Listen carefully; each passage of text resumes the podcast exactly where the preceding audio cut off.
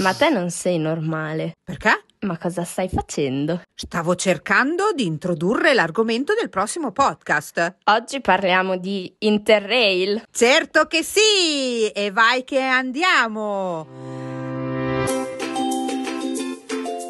Ciao, io sono Monica. E io sono Carlotta, E questo è Sempre in Viaggio, il podcast. che ti fa viaggiare mentre fai colazione.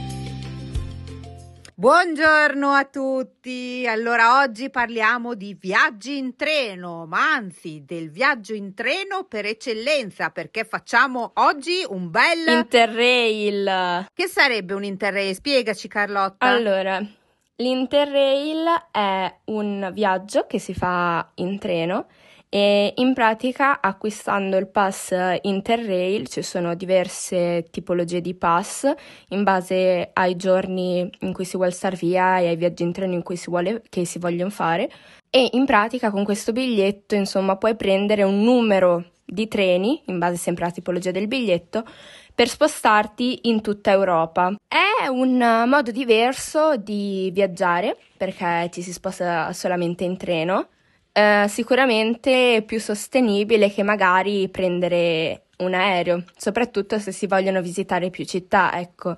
Questo ti evita di prendere un aereo tutte le volte che ti vuoi spostare da una città all'altra. E tu lo hai fatto questo interrail, giusto? Io l'ho fatto l'estate scorsa, è stata un'esperienza unica, si può dire, perché comunque è un viaggio abbastanza singolare nel suo essere. Però non, l'hai, però non l'hai fatto con me questo interrail. No, non l'ho fatto con te, ho avuto un altro compagno di viaggio e a volte uno poi si deve anche un po' staccare. eh. Io l'avrei fatto volentieri con te l'interrail, Lo però. so, lo so, Lo volevo fare un po' anch'io. lo so. Eh, vabbè, chissà se un giorno lo farò anch'io. L'Inter- invece l'Interrail che è un viaggio che tipicamente fanno i giovani, molto giovani, perché è un viaggio molto spartano, generalmente si viaggia in treno, magari si viaggia anche in orari un po' scomodi, si dorme in ostelli, si va con lo zaino in spalla perché magari è un po' più comodo e io farò l'Interrail dei nonni praticamente. Sì, l'interrail dei nonni, sì. Ti, ti si addice. Ah, Ti no, si addice, eh, sì, sì, sì, sì. Mi si addice, perfetto, benissimo.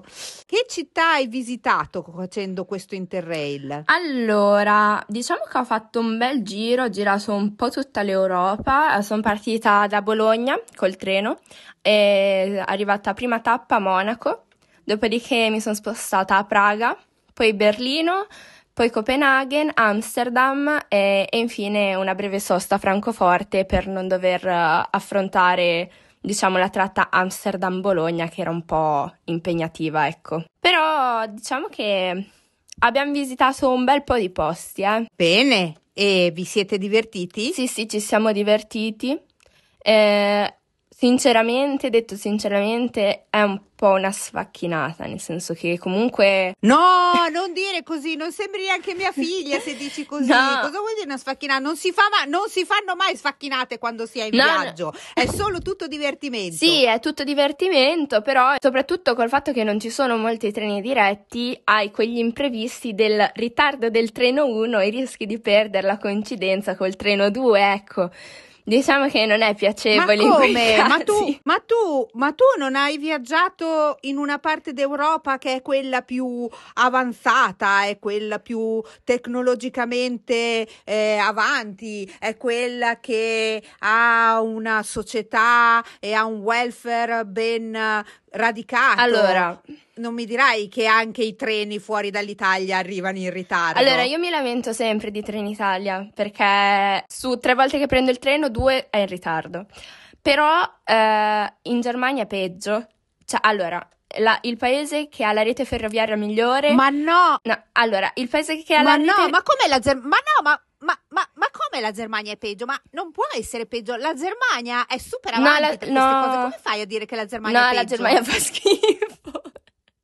Dal punto di vista dei Ma- treni. No, ma no, ma come? Io rimango sconvolta quando tu mi dici questa cosa. Sai però una cosa, mi è capitato di leggere dei forum, stavo facendo una ricerca e mi è capitato di leggere dei forum uh, di turisti americani, anzi, se devo dire la verità, stavo leggendo su Reddit, che è una sorta di, non so se avete presente Quora, gente che fa le domande e gente che risponde, e leggevo proprio per quanto riguarda il travel e, ehm, e sul travel eh, parlavano tantissimo di come raggiungere ad esempio diverse città una dall'altra, cioè praticamente gli americani vengono e vogliono vedere tutte le città più famose d'Italia e usano i treni e la gente tra di loro si consigliavano e dicevano vai tranquillo, i treni in Italia sono perfetti, bellissimi e sempre puntuali. Io sconvolta. Anch'io sconvolta, cioè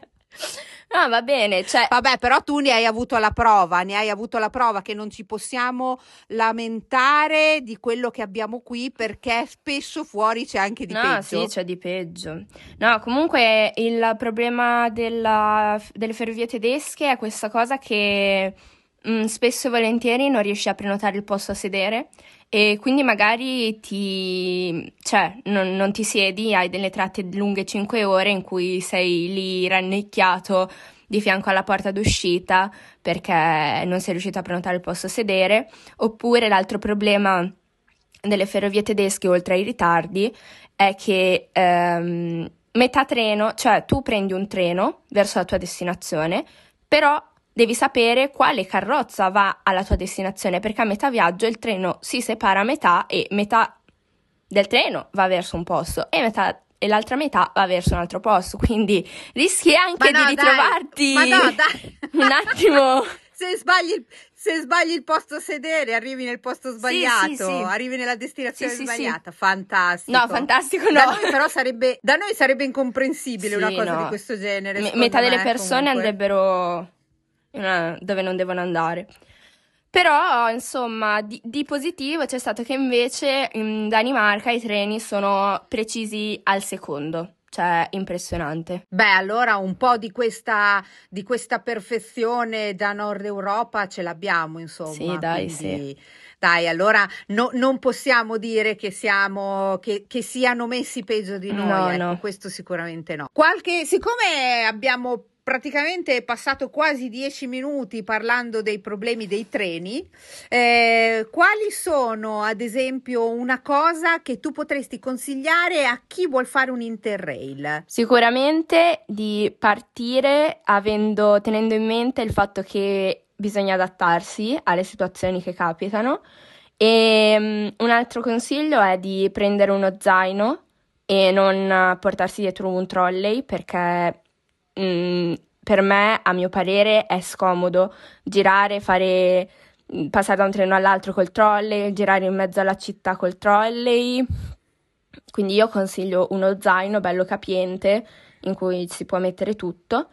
E un'altra cosa che posso consigliare è per chi ha meno di 18 anni di iscriversi ai sorteggi di Discover EU che eh, mi sembra tre o quattro volte all'anno sorteggia appunto dei partecipanti che vincono eh, un biglietto dell'Interrail. Questa, questa, questa è veramente una dritta bellissima. Sì veramente una cosa. Infatti, tu, Carlotta, il biglietto lo vinto, avevi vinto. Sì. Però, siccome sei un pochino mh, così, da noi si dice ismita, cioè addormentata, avevi pensato bene di iscrivere te stessa senza iscrivere nessun altro. Perché in realtà, quando i ragazzi sotto i 18 anni si iscrivono ai sorteggi, possono iscrivere loro stessi, ma anche i loro sì. amici. E quindi il biglietto, se viene vinto, viene vinto non solo per se stessi, ma anche per i loro amici, quindi si possono partire in gruppi con i biglietti gratis, cosa che Carlotta ovviamente fatto. non ha fatto perché guai mai che lei facesse una cosa così molto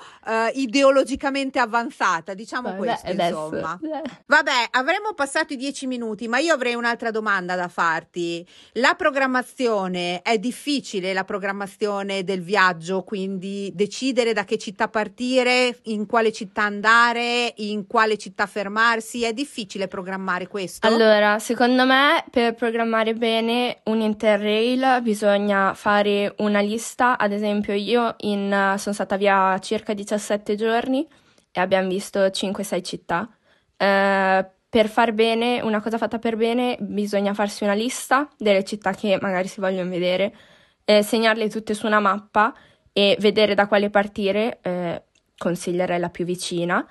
E dopodiché guardare anche le disponibilità dei treni perché bisogna basarsi sicuramente sulle disponibilità dei treni che non passano tutti i giorni, che a volte non esistono, quindi bisogna un attimo prendersi un po' di tempo, calcolare più o meno due o tre giorni per città in base alla grandezza della città e poi fare l'itinerario. Io credo che di Interrail ne possiamo parlare ancora sì. perché mi sembra che di cose